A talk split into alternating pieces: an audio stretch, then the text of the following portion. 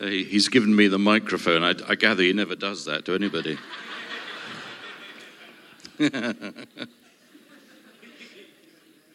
Okay, if you've got a Bible, we're going to look at Matthew chapter 11. Just last verses, very famous verses, Matthew chapter 11. And Jesus says this, "Come to me, all you who are weary and burdened, and I will give you rest. Take my yoke upon you and learn from me, for I am gentle and humble in heart, and you'll find rest for your souls. For my yoke is easy and my burden is light." Great, let's just pray. Lord, thank you. Thank you, dear God, that you are so incredibly kind. May your kindness pervade this place, this church, our lives today. In Jesus' name, amen. I started off as a curate in Devon when I was, after I was ordained in 1991. And one of the things I had to do, it was the 50th anniversary of VJ Day, Victory in Japan. This was back in 1996. And I was detailed by the vicar to go and interview one of our church wardens up in one of the villages. And he was a guy who was, I guess he must have been well into his 70s. As I was chatting to him, he told me that he was on that dreadful death railway in Burma, and spent 4 years, the whole of 4 years, on the Burma Railway. And he told me the story, well, he told me lots of stories, most of which, actually, quite honestly, gratefully, I've forgotten, because they were so horrendous. But the one story he did tell me, and it was such a sweet story, he told me what happened at the end of all that dreadful time, is that all these men, these bedraggled and lice-ridden and skeletal men, they were all flown to Rangoon. And when they got to Rangoon, they got off the plane, they got off the Dakota plains, and they were ushered into this huge marquee. And in the marquee, there were tables set for afternoon tea. And the tables had lovely linen cloths on them and napkins and flowers, and there were teacups and plates and knives and forks, and they sat down and they ate cucumber sandwiches, and they had cakes and scones and jam, and they were served freshly brewed tea. And he said to me, "Do you know what, Jonathan? You couldn't hear anybody talking. There were hundreds of these men in this marquee, and none of them were talking. And they were being served tea by lovely WRVS women, all in starched aprons." He said all you could hear were men sobbing into their teacups. And he said, "Do you know what? It was just the sheer kindness. The sheer kindness which they hadn't experienced for the previous 4 years." That incident, incidentally, is recorded in this book by Ernest Gordon. I don't know if you ever read it, Miracle on the River Kwai. Just in the very last chapter, it actually records the very same event that was happening. And actually, I guess that was one of those pivotal moments that we were talking about for me, because actually before that, I think kindness was a kind of slightly anemic word. Yeah, kind, yeah, okay, right, yeah, just be nice, you know. And it didn't have a sort of gravity, it didn't have any sort of depth to it. But actually, as soon as that man told me that story, I just thought, oh my goodness, kindness is incredibly powerful. I just picked up one of two quotes. The American rabbi Abraham Heschel said, "When I was young, I used to admire intelligent people. As I grow older, I admire kind people." Albert Schweitzer said, "Kindness can accomplish much. As the sun makes ice melt, kindness causes misunderstanding, mistrust, and hostility to evaporate. And the author, Henry James, said, three things in human life are important. The first is to be kind, the second is to be kind, and the third is to be kind. Now, of course, that shouldn't surprise us because kindness, of course, is what God is like. Kindness is one of the fruit of the Spirit. We know that from Galatians chapter 5, verse 22. And actually, I sort of started looking at this word kindness, and you find it cropping up all over the place. We're told in Titus that when Jesus appeared, when God appeared, he appeared in kindness and love. We're told in Romans 2 that Paul says, do you know what leads us to repentance? Kindness leads us to repentance. Not a wagging finger, not a stick, not a demanding headmaster, but it's just his kindness brings us to repentance. And then the verse which I love is in Ephesians chapter 2, verse 7, which says that God throughout the whole of eternity, what's he going to show us? His power, his beauty, his majesty.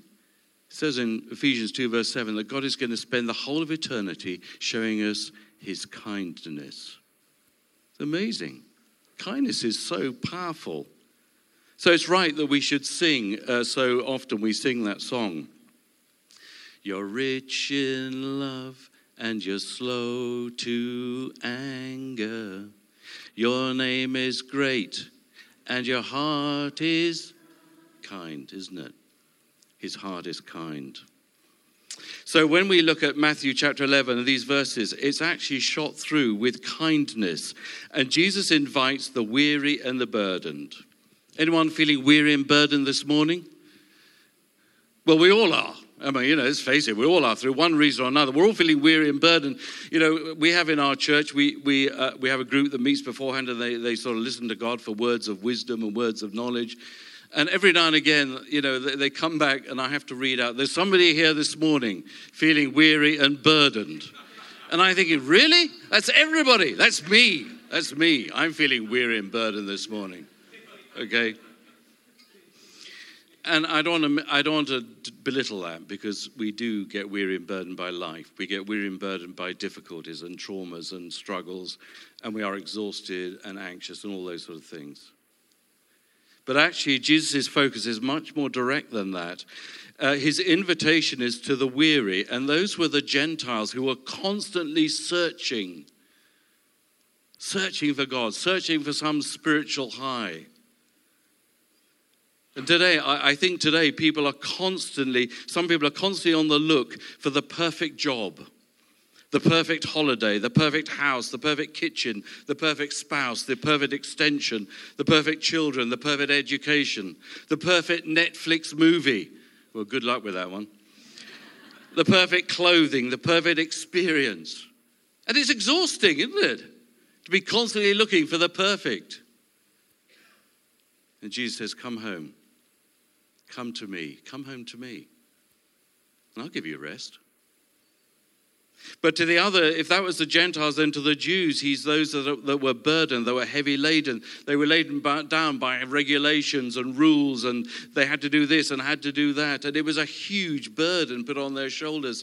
And in the same way, some of us, we oscillate in between these two, incidentally. But, for some of us at times, we are burdened by rules and regulations and performance. Either it's performance which others have put on us or maybe performance we put on ourselves. And Jesus says, no, come to me. For goodness sake, come home. Come to me. And I'll give you rest. And his offer is indeed rest. Rest for your souls.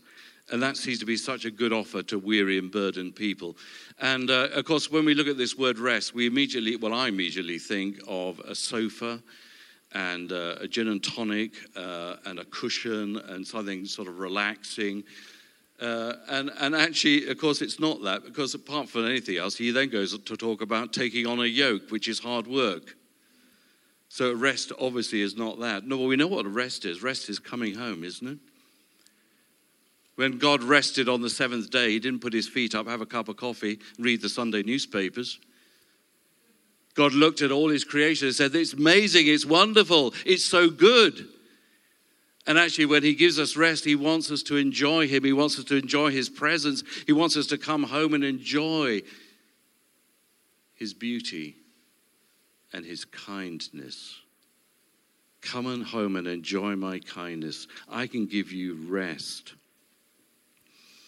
And maybe it's just age, but as I get older, I just begin to appreciate in my life just how kind God is, how kind he's been to me. I really don't deserve it. How kind he's been to me in giving me the most beautiful woman in the world as my wife.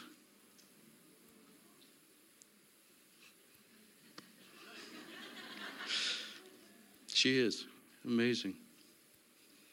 But it doesn't stop there. He says, yes, but we've got work to do. And this is a lifelong work. And he says, Come and be my disciple. Come and be my apprentice. Now, take Alan Sugar out of your minds right now, okay? He's not going to say you're fired. But take my yoke upon you. And the other day, we were looking at this verse as a staff.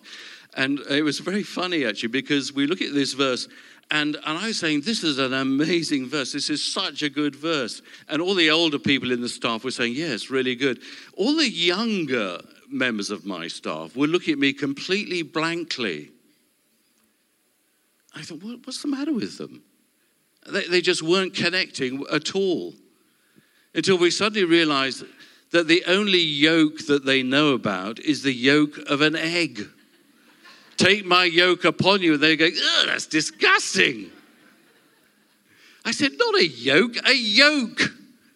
He's talking about a yoke, a wooden beam that goes across two oxen, where you marry up, a trainee oxen with an experienced, mature oxen.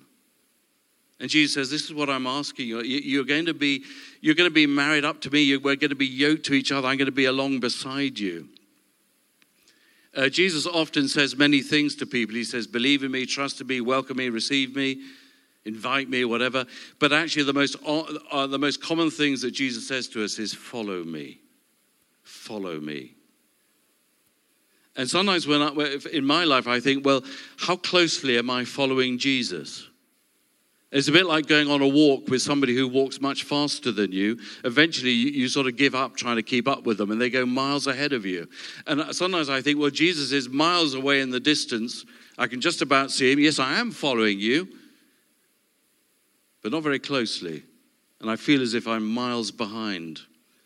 And the thing I love about this verse is that actually it's not that picture. The picture is that he's right here. We're actually attached by a yoke. He's right here. So close, in fact, that I could maybe actually hear his heartbeat. Maybe I could feel his breath upon my face. Maybe I could see his footsteps. So close, gentle, and humble in heart. I love C.S. Lewis's definition of humility. Do you know this definition of humility, C.S. Lewis? Humility is not thinking less of yourself. I'm such a miserable worm. I'm horrible, Humility is not thinking less of yourself. It's thinking of yourself less, which means we're always thinking about others. And if Jesus is the perfect humble person, then he's not thinking about himself. He's thinking about you, and he's thinking about me. He's thinking about the oxen that's yoked next to him. What's this yoke like? Well, Jesus says, my yoke is easy. Really? Does anybody here find the Christian life easy?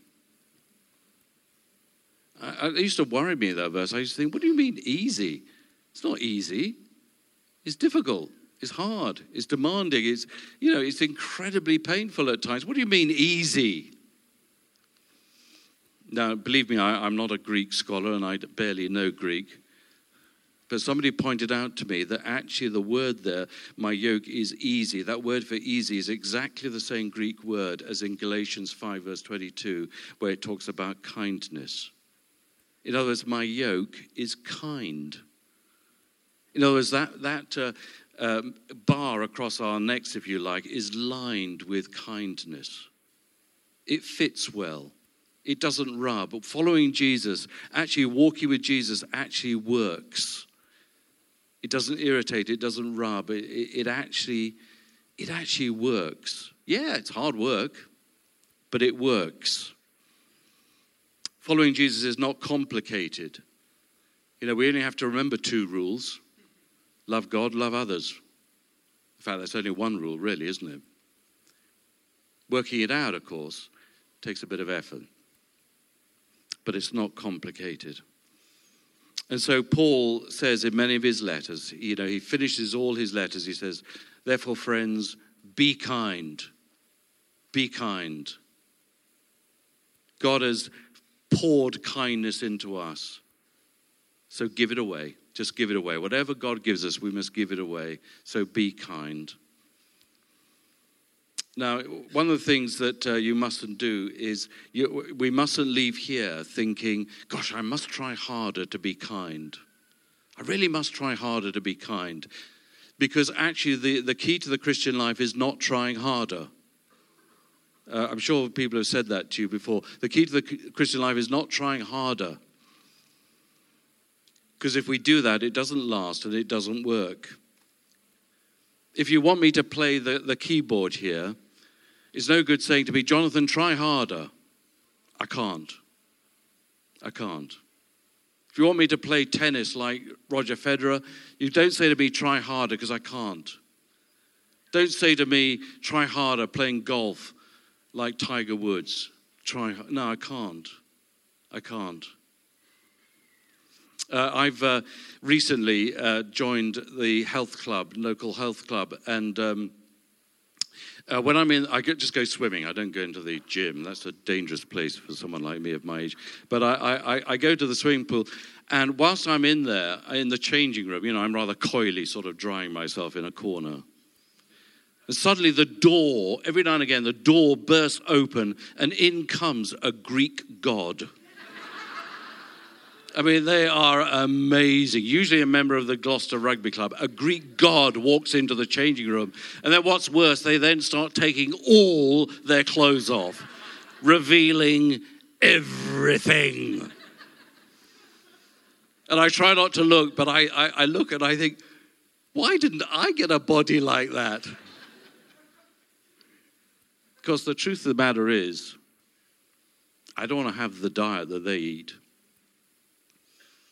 And I don't want to pump iron 5 hours a day. And I don't want to go for a run, 5-mile run, first thing before breakfast. What's the difference between their body and my body? Practice. It's not trying harder. It's just practice. Practice. Jesus says, do you want to be like me? You want to be kind like me? Well, don't try harder. Just practice. Just put it into practice. Do you want to know how to read your Bible more? Well, just practice. Don't try harder. Just practice. Just do it. A few more minutes a day. That's why I love this thing of the beads yesterday. Because what is that about? You can't go away and be more grateful to God. I must try harder to be more grateful to God. It's not going to work. Well, it won't last for long. But by golly, if we practiced, if we had a visual aid to practice every single day, God, I thank you for this. I thank you for this. I thank you for this. I thank you for this. If we practiced it for a whole year, we'll change our lives. Practice being kind, whether we're at home or out shopping, talking to our neighbors, at the checkout desk, driving in the car. Just practice. And God will work it in. And it'll become so natural to be kind. Let me just finish by Paul and Christine. A few weeks ago, they were at our weekend away, and it was a great time. It was lovely. You know, our congregation were completely blown away by these two. I can say it, that you're really lucky to have them as your pastors. But and at the end of the weekend, I was talking to one or two people. I said, well, how was your weekend for you? Did you enjoy it? And there was one guy in particular, and he's a guy that's been a member of our congregation for some time. And he's a long-standing member, and he's been a missionary in Borneo and Uganda and in Philippines. But for the last couple of years, he's been suffering from severe depression. In fact, we've barely seen him. And when we have seen him, he's almost hidden in a corner. So it was a miracle that he was even at that weekend. And I went up to him in the end, and I said, how was this weekend? Not quite sure, really, how he was going to reply. And his face just lit up. He said, do you know what? I really feel as if I've come home. I really feel as if I've come home. I've come home to God, and I've come home to the church family. And he said, do you know what it is? It was the sheer kindness that I've experienced this weekend. People have been so kind to me. I thought, yeah, kindness is very powerful. It's very powerful. We almost miss it. I want our church in Churchtown to be a church which is kind, where people can come and just know that they're kind. And I'm sure you want that for St. Mark's too. Bless you. Thank you for listening.